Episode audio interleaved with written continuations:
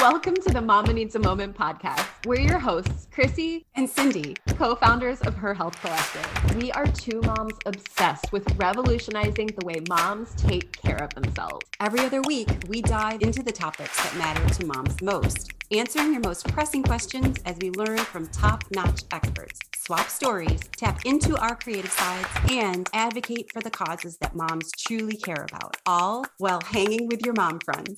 We're so glad you're here. Let's dive in. We're back to share another episode of Mama Needs a Moment, and our hearts are full because you're here to listen. We love bringing you guests who are not only doing impactful work in women's health, but also have interesting stories to share. This episode with Latasha Rouse delivers in both areas. As you listen, you'll notice that this episode is missing something, or rather someone, me. I had a last minute conflict at the time of recording, so Chrissy shared time with Latasha without me.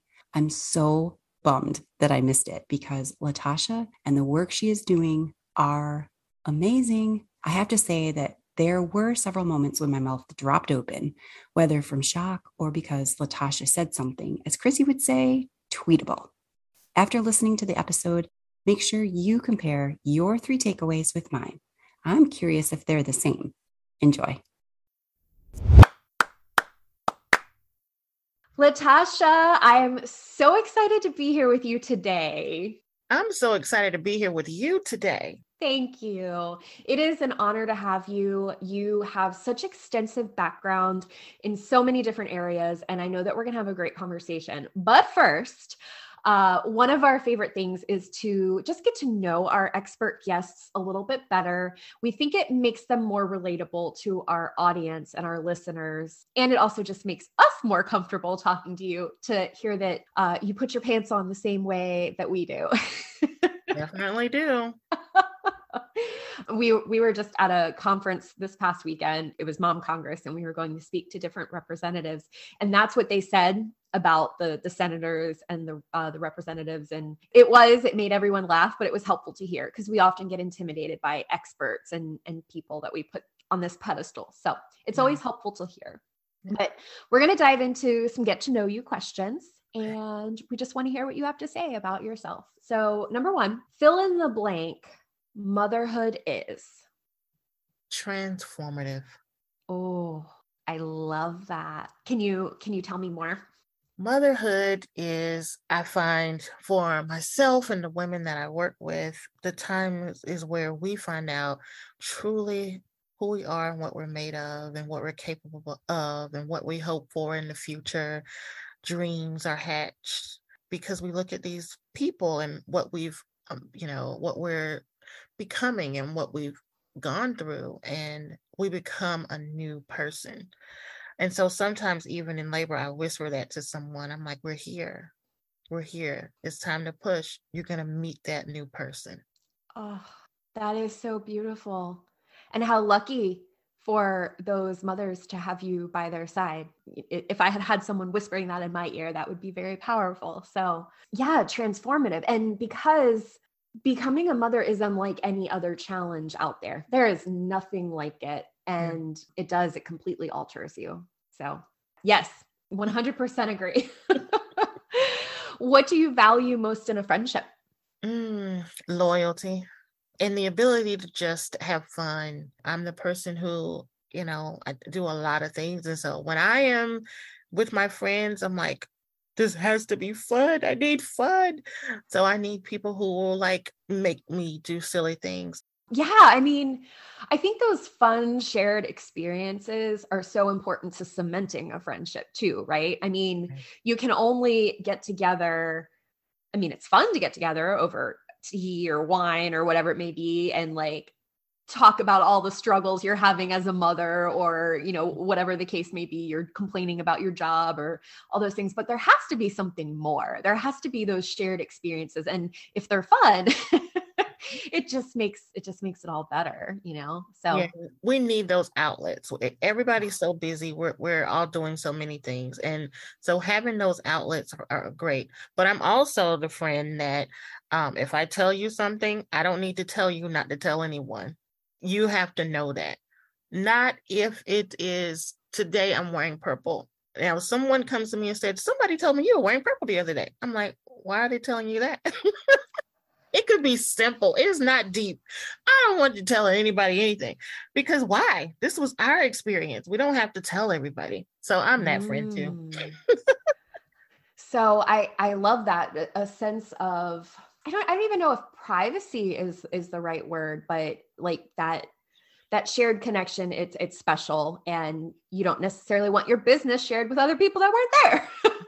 No. And I do that for other people. I, I, I sure. hold that dear. Yeah. yeah, absolutely. I, I definitely respect that. What is the most daring thing you've ever done?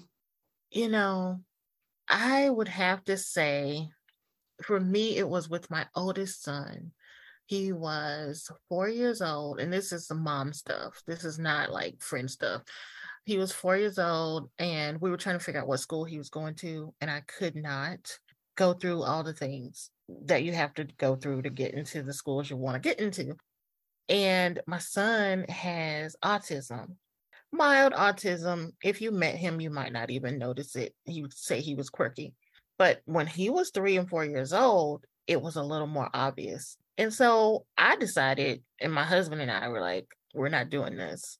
And we decided to homeschool. So we took the leap into homeschooling him and never put him in public school. Um, and for me in my motherhood journey, um, that was scary. It was unconventional. It was, you know, I had all the people telling me all the things, but inside of me, I knew I had to do it, but I didn't necessarily know how. And so with someone so dear to me, taking that leap, I don't think there's anything else that touched that. Yeah, absolutely. I mean, there, there are so many, like we just said before, there are so many scary things in motherhood, and it forces you to step outside of your comfort zone time mm. and time and time again. Absolutely. Absolutely. Um, that is yeah. what it is. That's the journey. Yeah. Yes. That's how we grow. Yeah. Yeah, absolutely. What advice would you give your younger self? Oh, girl, it's going to be okay. Oh, everything you're thinking about mm. is so not going to happen, but it's going to be okay. I, I, I could have, t- I could have like recorded that and played that to my like sixteen year old self on repeat. mm-hmm, mm-hmm. I was the person who said, I'm not having any kids. Oh. I am traveling the world with my briefcase, and I'll meet my husband every couple of weeks to hang out. We're not going to be in the same city.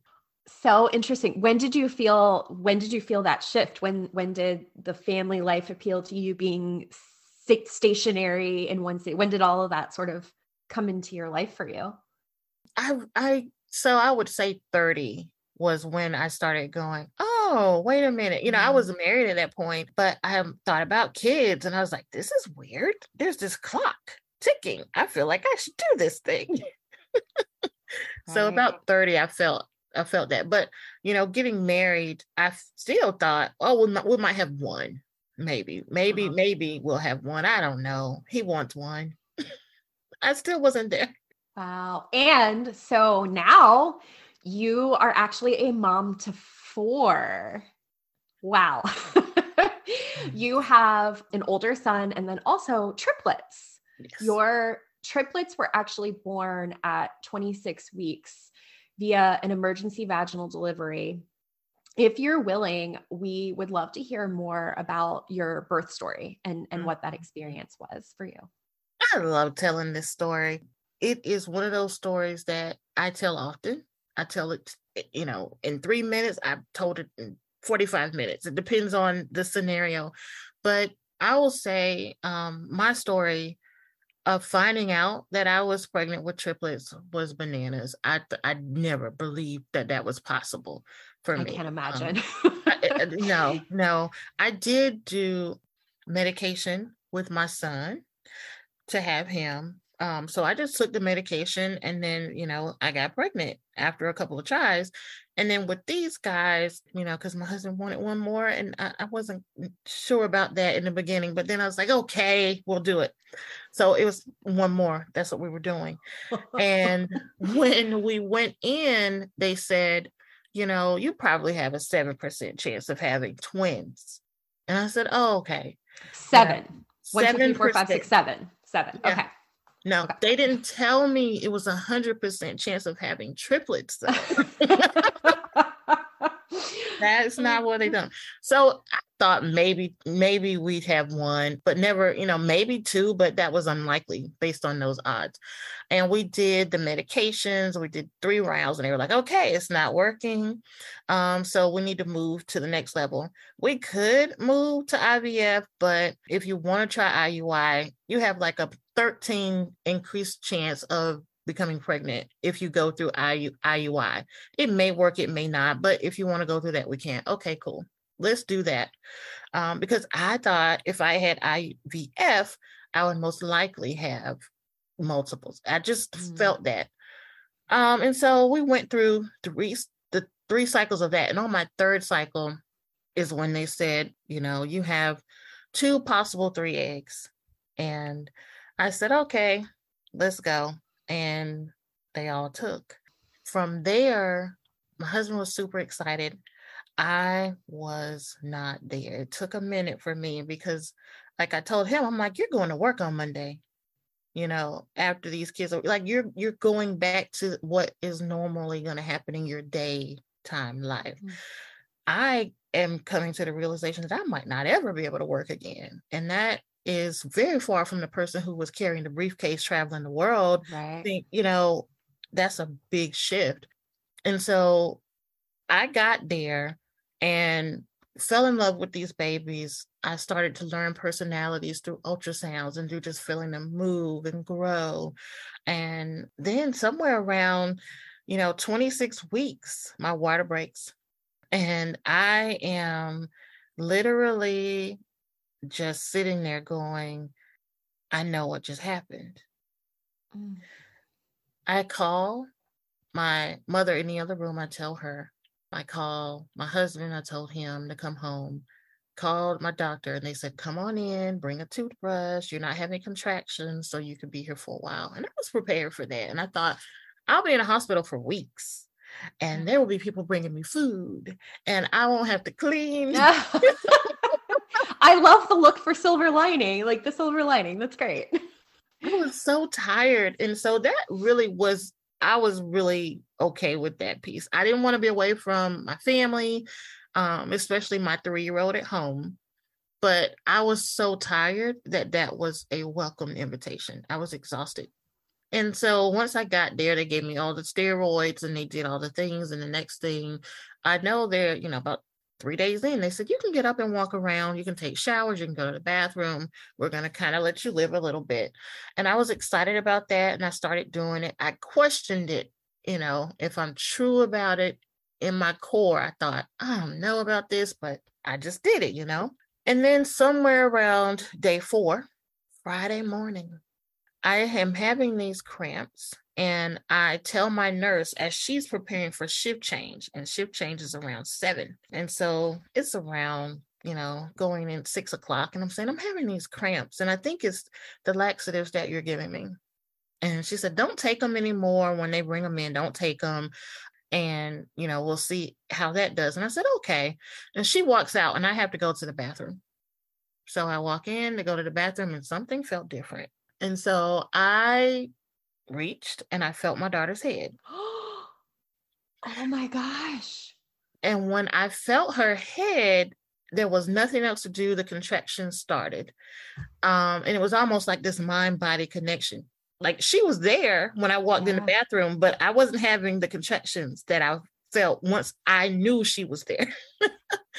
And so I pushed and I had this moment of, a little harder, not that hard. Okay, put your hands down. All right, push.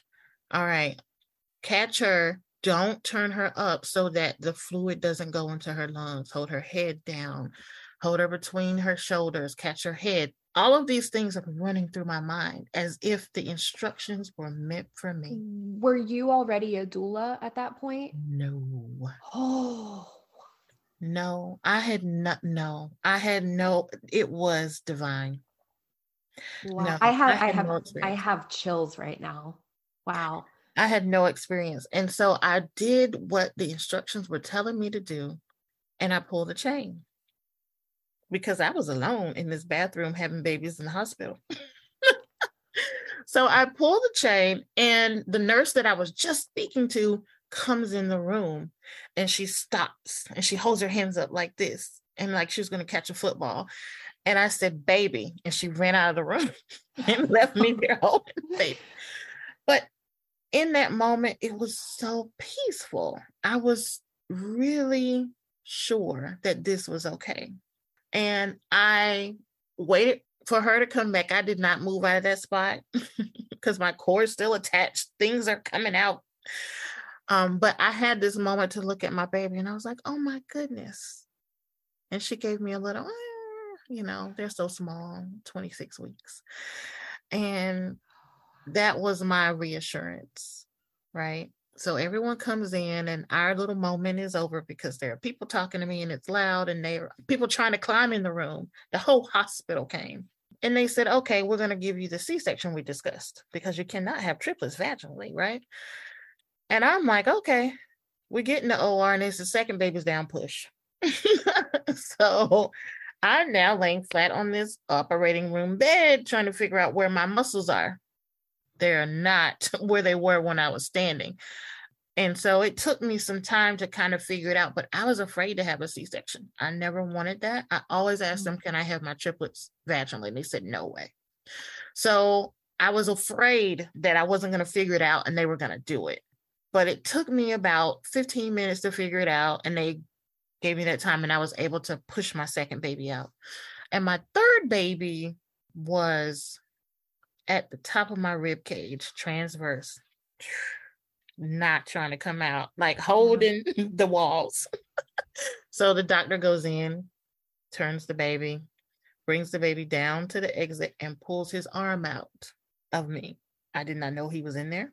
That hurts worse than childbirth. I'll have another baby before I have somebody take their arm and put him inside of me um, with no pain medication. Oh, man.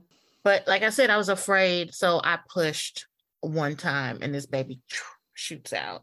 And so I had all of them, six, um, fifteen-ish, because, you know, we don't know what time this baby was born, the first one, six, six, fifteen, six, thirty-two, six, forty-four.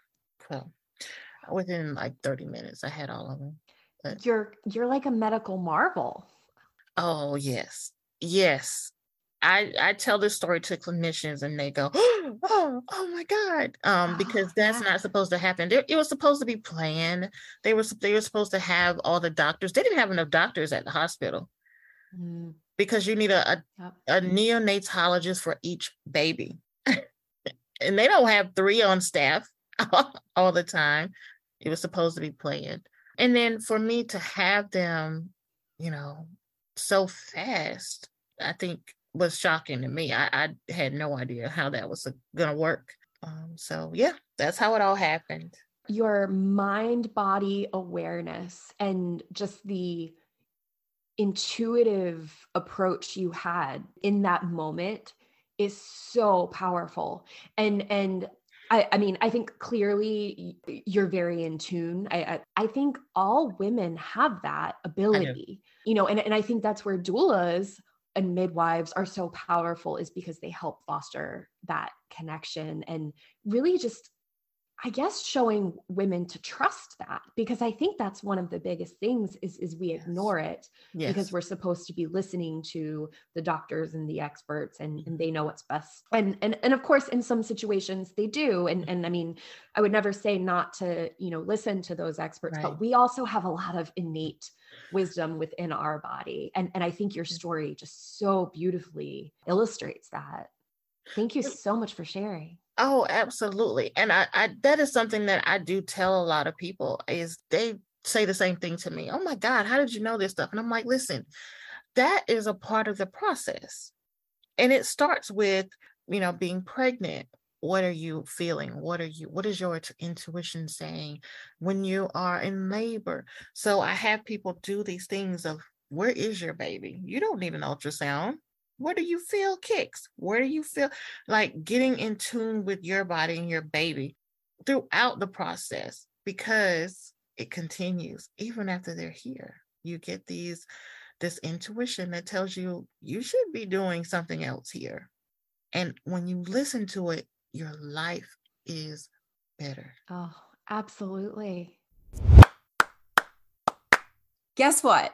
Everyone has a spine and nervous system and can benefit from chiropractic care. Anytime there is stress on your nervous system, your body may not function properly. Many people are unaware that children can benefit from chiropractic care. They assume that seeing a chiropractor is just something you do when you're an adult dealing with a bad back, stiff joints, or poor posture. True story, that was me for the longest time. For example, as a newborn, you might struggle to latch or breastfeed. As a toddler, you might experience digestive issues that threaten proper nourishment. As a teen, poor posture, heavy backpacks, contact sports, and normal growing pains can lead to your child experiencing headaches, scoliosis, P M S, back pain, and A D D, A D H D.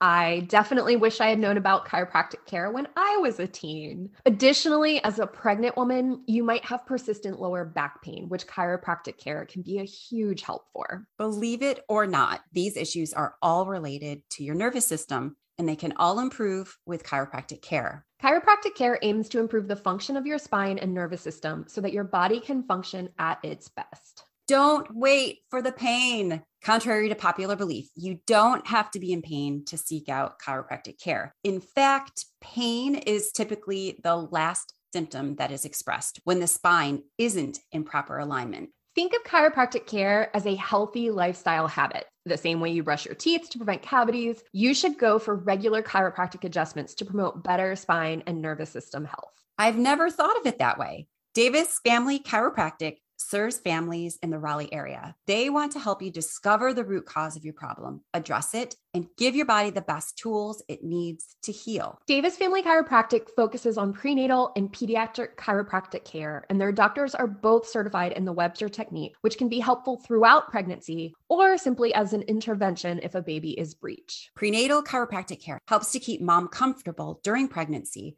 and helps to get your baby in the best possible position for birth. Davis Family Chiropractic sees kids of all ages, from birth through teenagers, to make sure that your child is developing properly and adapting to life. Visit Davis Family Chiropractic at davis chiro n c dot com and on social media at davis chiro n c. Improve your family's health before it becomes an issue.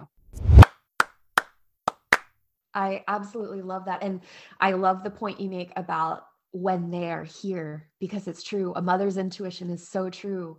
And I'd like to talk about that a little bit. So raising triplets would be difficult for a lot of people, myself included, to comprehend, to, to wrap their head around.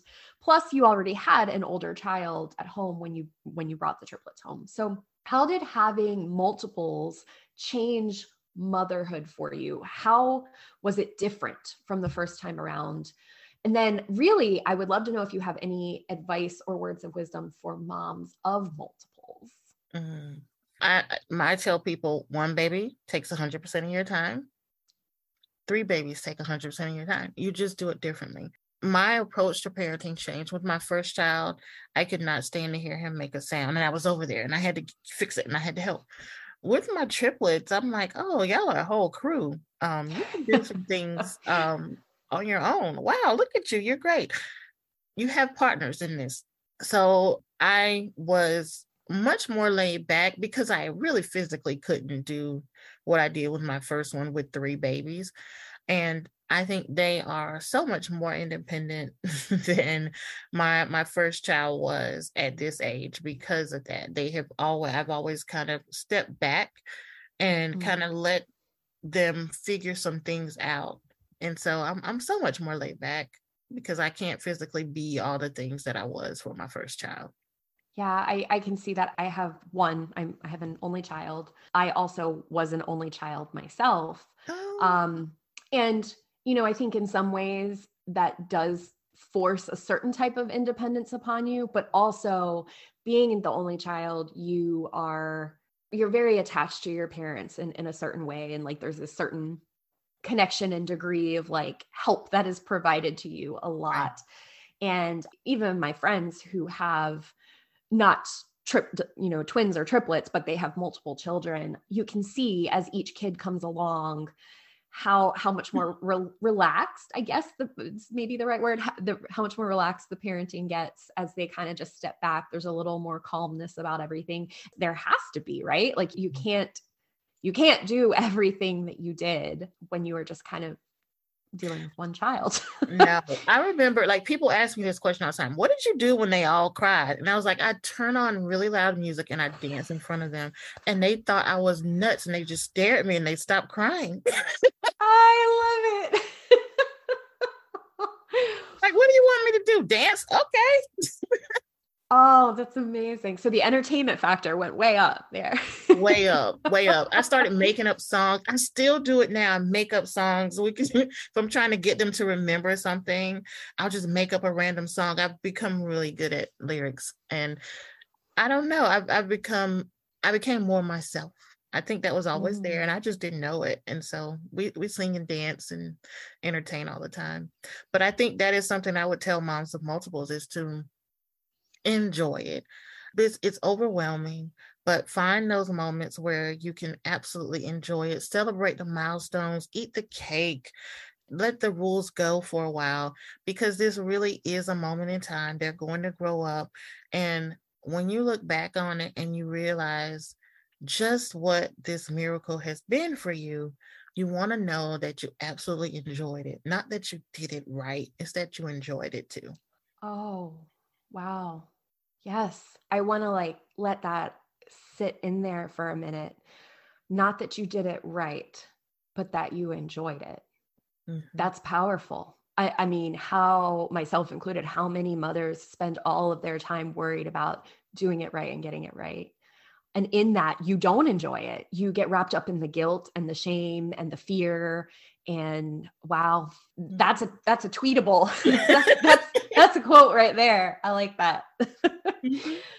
Okay, you have spent time focused on bringing the parent perspective to the newborn intensive care unit, the N I C U, and antepartum improvement committees at WakeMed. You've also served as a member of the N I C U's Vermont Oxford Network team. I, I'd love to know what discoveries you made in this work around N I C Us. What areas did you kind of look at and say, huh, there's room for improvement here? And then on the opposite side, this is something that we're getting right. This is something that we're doing well. Hmm. So I will say that the N I C U at WakeMed is a different N I C U because it is a NIDCAP N I C U. And that means that they uh, focus on individualized care for each baby. So they literally do a report on each baby and they watch them for at least an hour. And they watch their interactions with the noise in the room, the voices, the machines, how they move, how they show discomfort, how they are communicating with you. And they write a report for the staff and for families. And what I recognize is that report matched what I knew about my babies. I had three of them in there, and each one had a different report. And that was reassuring to me and empowering to me because it helped me to realize I could even, I can parent in this environment. I am the mother. I know these babies like no one else. And that is something that I, I loved about my experience. I got to parent, I got to do the baths, I got to feed, I got to ask the questions and, and kind of help people to learn them if they were new. I think the thing that we get right in the N I C U setting is understanding that each baby that comes into the N I C U, they're coming into the N I C U with really scared parents. Really scared parents who have a lot of times never been here before, didn't expect to be here. And a lot of N I C Us have support groups. They have supports for parents. They have ways for parents to connect and build community within the N I C U.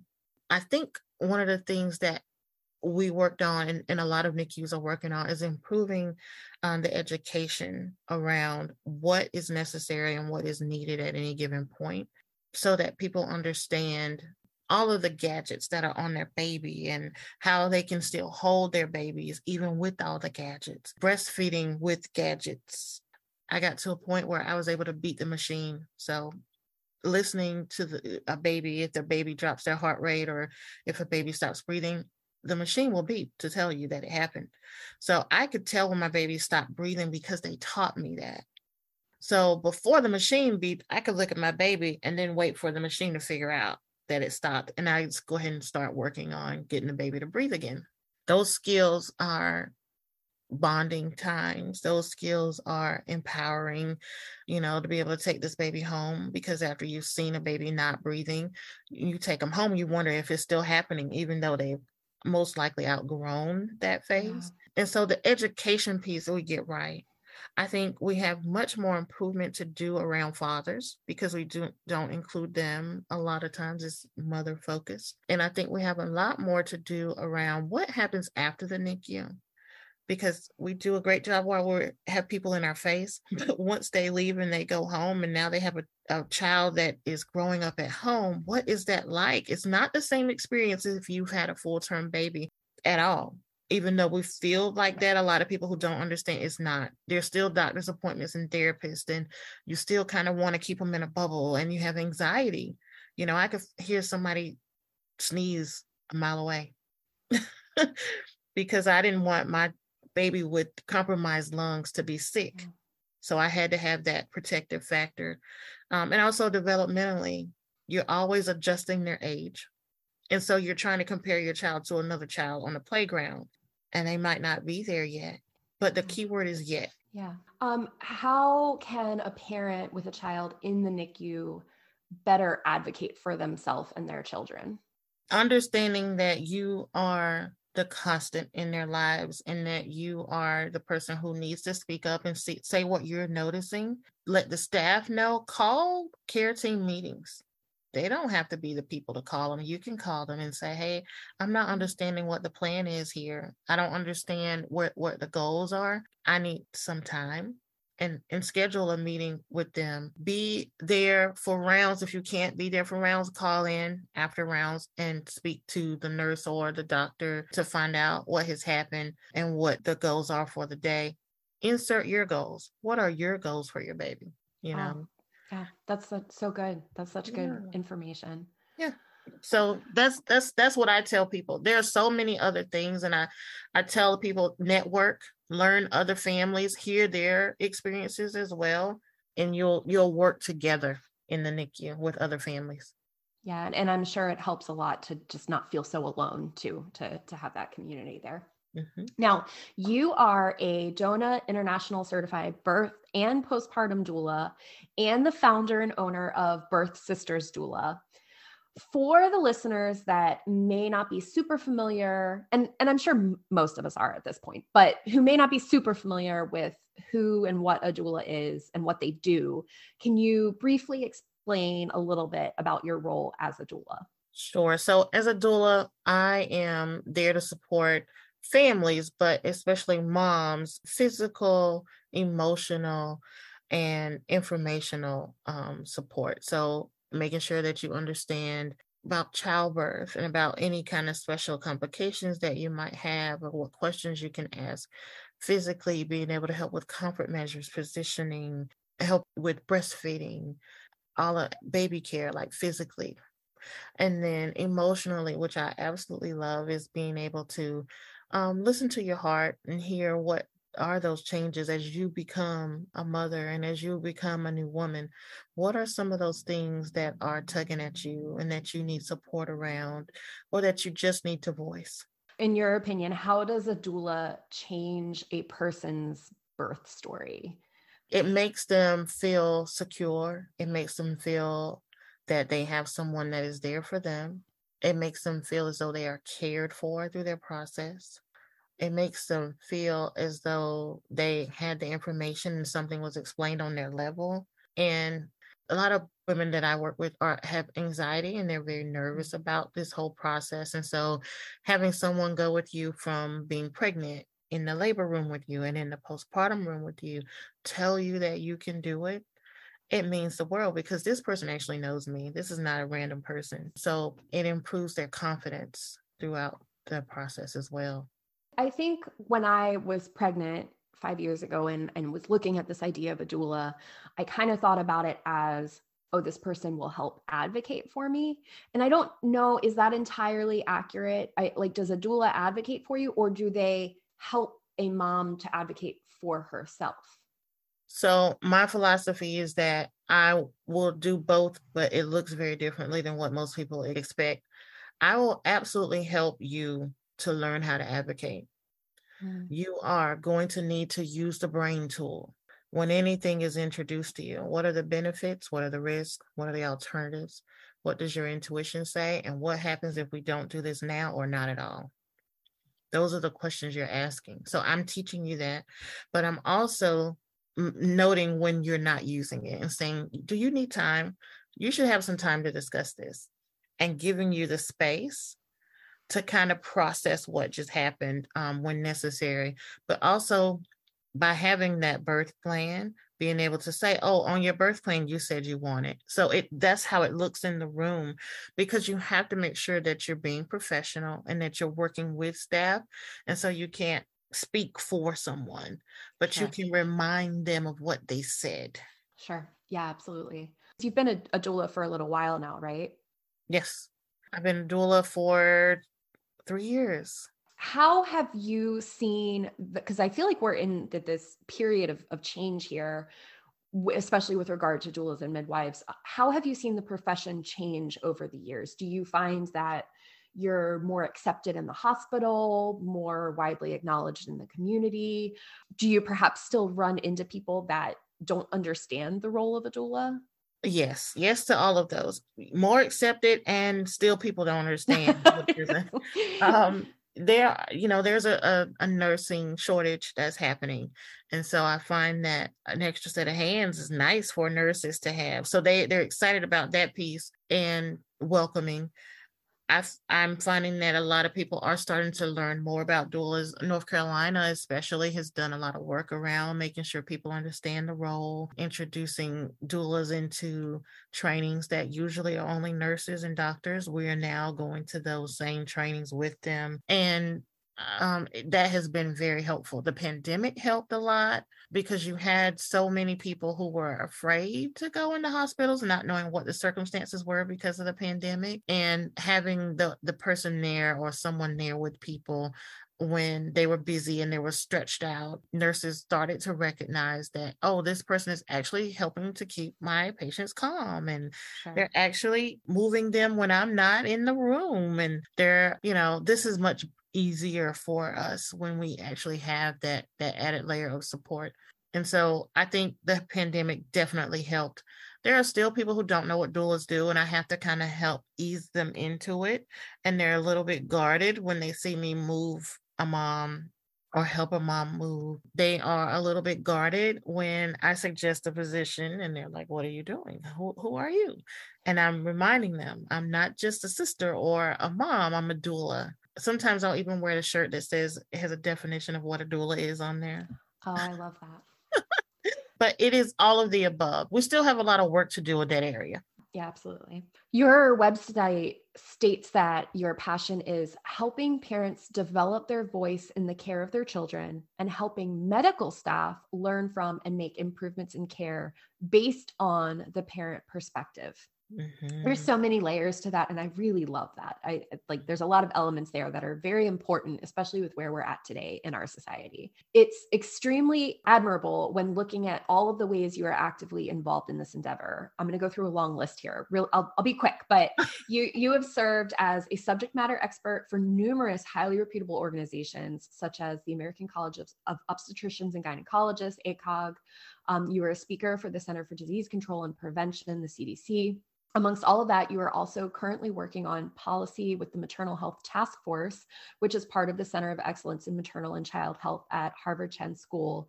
And you've worked on policy as co-chair of the North Carolina Institute of Medicine Task Force on the perinatal system of care in twenty nineteen.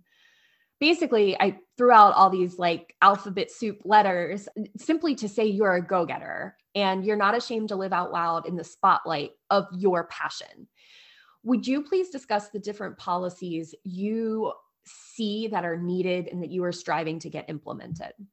Definitely the doula policies. We need to have doulas to be paid for by um, health plans. That is Blue Cross and United and Medicaid and all of them, not just Medicaid. We think about that one first, but it's all of them. And it needs to be something that people understand and know about. There are some pilots that are going on now where people are t- testing it out, TRICARE and Blue Cross, they're testing it out, but these are small pilots for certain demographics in certain areas of the state. We need to get to a place where that is standard care. We need to get to a place where childbirth education is not something that is an add-on. It is an automatic. Creating a birth plan with someone who hasn't had any education, it's terribly hard. And we also need to make sure we have standards of care. This is something women don't know. You can go to one doctor and they treat the same thing a different way than another doctor would in the same scenario, because we're not all on the same page. That's not what we're doing yet. We're working towards that. And I think it's important for people to know that. I think also we need to get to a place where we ask the questions about standardly. What cultural and um, religious practices would you like to practice while in our care? Helping to make the hospital a safe place, a place where you can absolutely be yourself and not feel like you need to be on guard, those things, and helping people just to be heard and listened to, right? So those are those are the things that we work on in these initiatives. But the big policy piece is the doula piece, like that has to happen. So speaking of doulas, is there a gold standard? Like, can anybody be a doula? Is there a gold standard when you're seeking for or seeking a doula? Should you be looking for a certain certification or or anything like that? I don't know about you, but I find it can be so hard to move from thought to action. Yes, me too. Even when I clearly understand concepts and know what it is I need to do, I find it can still be difficult to recognize the necessity of consistent daily application. We often hear from fellow parents statements such as, I don't have enough time, or I can't seem to focus on more than one area at a time. While it may be challenging, when you have a clear system, integrating growth can become much easier. Doctor Sharice Johnson is a H E R expert for the past two years and a licensed mental health counselor that we have come to respect immensely. She created the five on five system of success to help streamline the growth process into a manageable flow of daily habits. Mindset Matters is a guided journal designed to enhance your personal development and help you cultivate the growth you desire. In as little as twenty-five minutes a day, you can increase your awareness, be mindful of your choices, and create neural pathways that will expand your resilience and potential. Each journal will guide you through eight weeks of focused effort. It also includes a space for daily reflection, prescriptions for growth, and weekly words of encouragement, which is something I have personally loved reading through each week. If you've been looking for a simple yet effective way to stay focused on your goals, this is for you. You can find the link for the Mindset Matters journal in the show notes. So right now, doulas are unregulated. So yes, someone could say tomorrow that they are a doula. So it is something that I tell people, you want to ask questions about that. You know, some people ask the question of how long, some people ask the question of how many births, some people ask the questions of what types of birth have you been a part of. Some people ask the question of certification. And I think it is going to depend on the family. There are some families who are very careful and and and they want to make sure they have someone who is certified. There are some families who are like, I just want someone who has experience. Those things can be separate. I'm a person who believes in certification. I get flack for that all the time, but I think it's necessary. And I I, I say this, if you bought a brand new house and this was the house of your dreams and you had to have someone come in and do repair work, is that person a person that knows this well, or is this a person who's certified? And that's a house. That's not your body. Right. That's not your birth experience. So I believe in certification. Some people don't. So that is something that you have to find for, for you, what, what's important. Sure. I mean, I certainly get the experience piece, but there's also having a certifying body lets you know that there's a certain standard of care that you can look to expect from that individual, um, yes. and that there's certain, you know, education that they've been through. So I, I certainly see the, and is DONA the, the kind of the gold standard for that? Um, I, I would say DONA is the oldest, largest. Okay. There are becoming, there are some others, like I am also working with Shafia Monroe. And so I am, I've taken her training, and I am a now a childbirth educator trainer with her. Um, and so she has a wonderful doula training. So there are some, some others, but I know when I walk into a hospital, the training, and if I, if people see DONA, more people know what that is. And that is helpful for me and to navigate. So going back earlier in our conversation, I'm, I joked about, we all put our pants on the same way. So kind of in that line of thought, do you ever get intimidated by who you are speaking to or who you're speaking in front of, the organizations you're working with, or even alternatively, the enormous change you are striving to accomplish? Like you're, you're working towards a lot of very big policy changes that can be intimidating. Do, do you ever feel kind of overwhelmed or intimidated?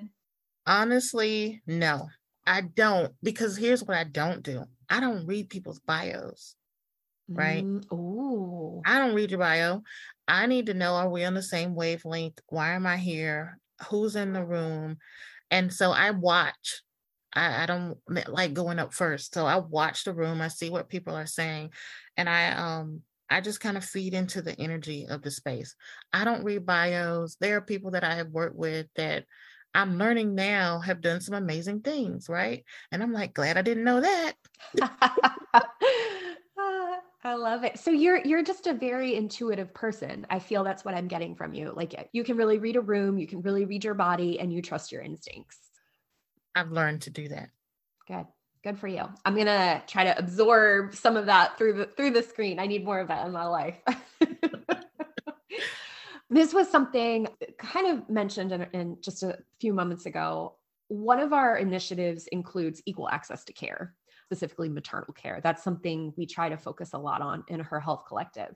I'm going to share a couple statistics, and I'd love to know if any of these have affected you personally or professionally. There's three that I'll share. In the last two decades, the number of women who die giving birth each year has nearly doubled. The U S has higher rates of death than forty-five other countries, and the only developed country with a consistently rising maternal mortality rate. Black women, on average, are twelve times as likely to die from pregnancy-related complications than white women in New York City. That's a stat from Every Mother Counts. So yeah, ha- have any of these impacted you personally or professionally? Is it something you've seen in your work? Yes, I'll try and do this quickly. After I had my triplets, I was at home one night and they were still in the NICU. My three-year-old was at home and uh, my husband was away for work. My mother was there with me, happened to be there. But somewhere around like three in the morning, I woke up because I felt wet.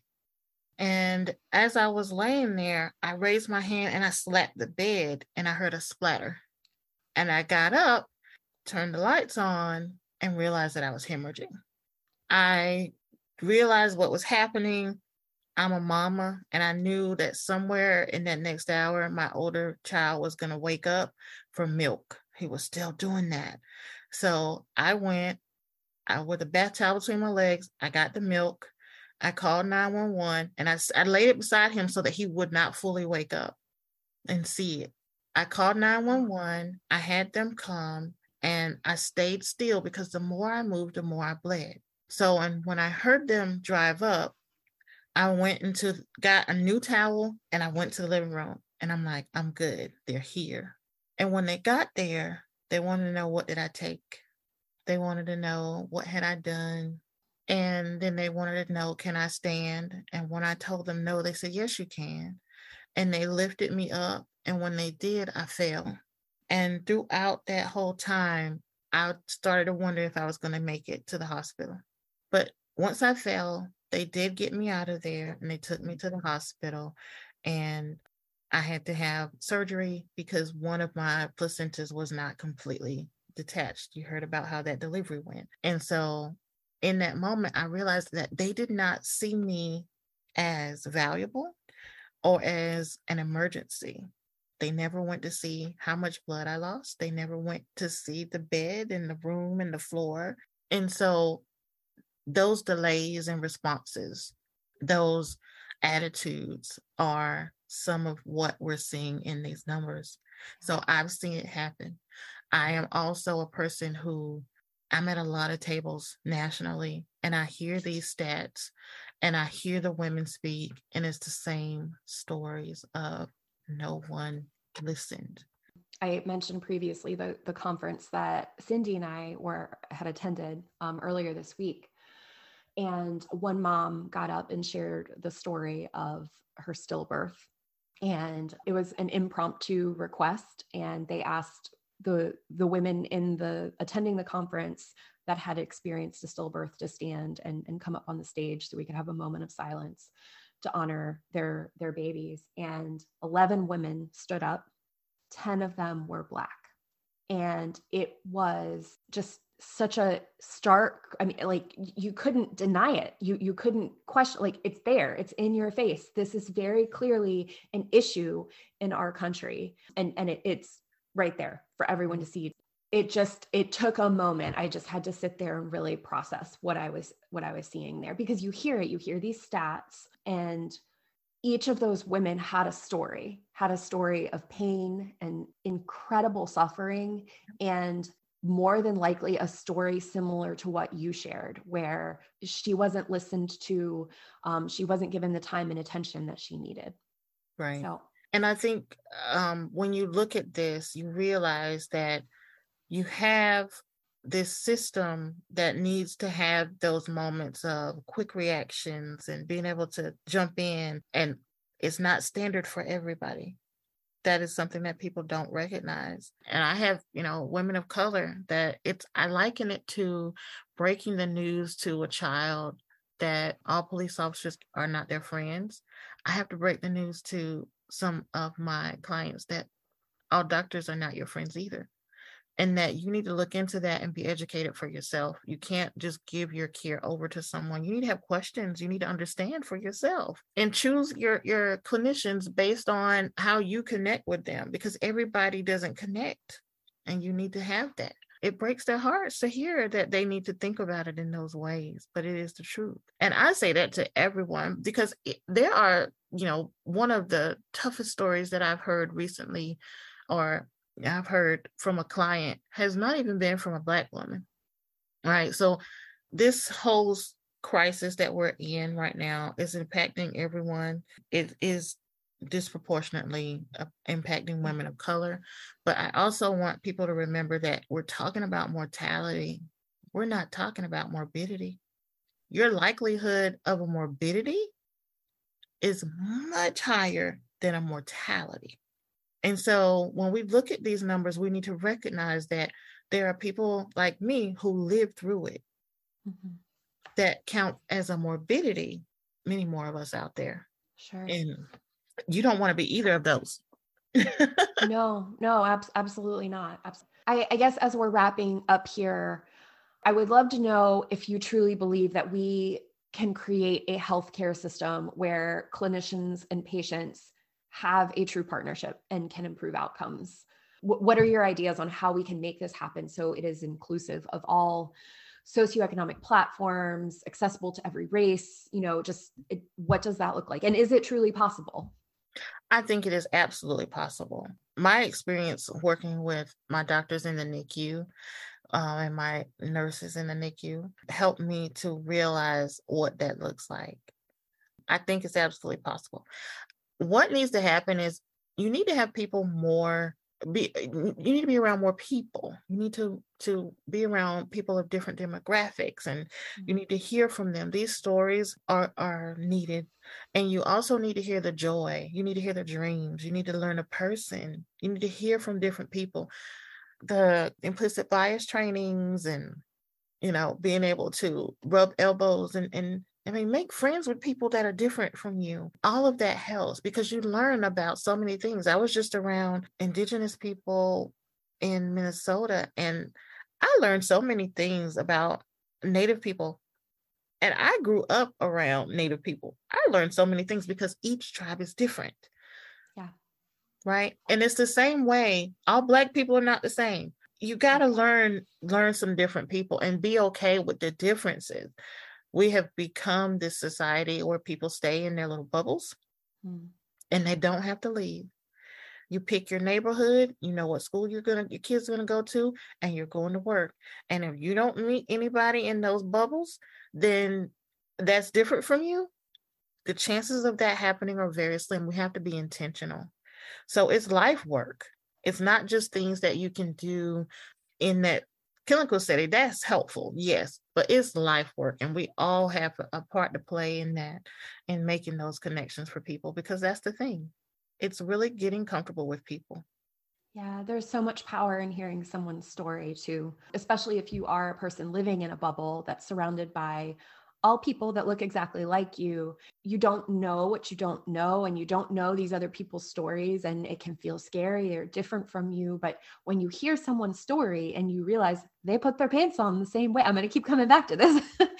We're all people. We're all, you know, have the same feelings and emotions and, and move through those things. And it can just bring more reality, although we do not all have the same experiences. And we also have to acknowledge that. That's right. I just, as one final question, I'd love to know what message you think every mom should hear. You are doing a great job. You are the perfect parent for that baby. And you are going to figure it out. We all do.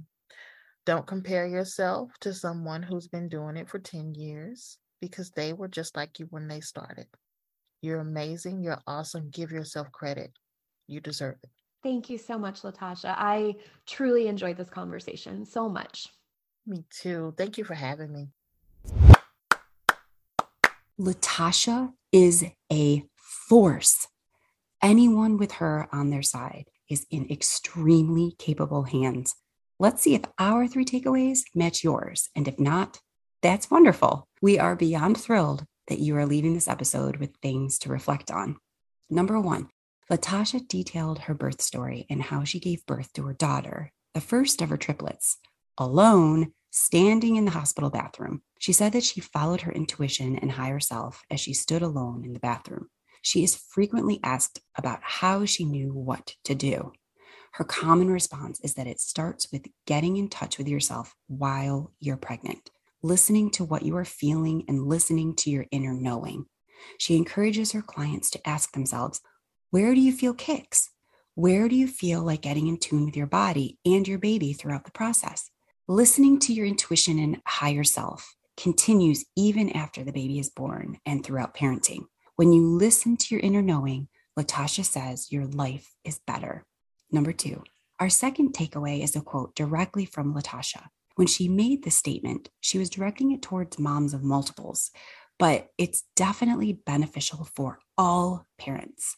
Latasha said, quote, I would tell moms of multiples to enjoy it. This is overwhelming, but find those moments where you can absolutely enjoy it. Celebrate the milestones, eat the cake, let the rules go for a while. Because this really is a moment in time. They're going to grow up. And when you look back on it and you realize just what this miracle has been for you, you want to know that you absolutely enjoyed it. Not that you did right. It's that you enjoyed it too. Number three, Latasha shared her story about waking up in the middle of the night, realizing that she was hemorrhaging. She mentioned that those delays and slow responses that she experienced are an example of the attitudes that are resulting in the tragic maternal mortality numbers disproportionately affecting women of color. Latasha's experienced it, seen it happen, and has heard women speak of their experiences. It's the same story. No one listened. The bright light in this is that Latasha fully believes that we can create a healthcare system where clinicians and patients have a true partnership and can improve outcomes. Her suggestion in accomplishing this, we need to be intentional about being around people of different demographics and hear from them and listen to their stories. You have to learn, learn from different people and be okay with the differences. Bye-bye, friend. We've enjoyed hanging out with you. Follow us so you're the first to know when we drop a new episode. If you enjoyed your time with us, let us know by leaving a review. We always love hearing from you. Until next time, stay true to you.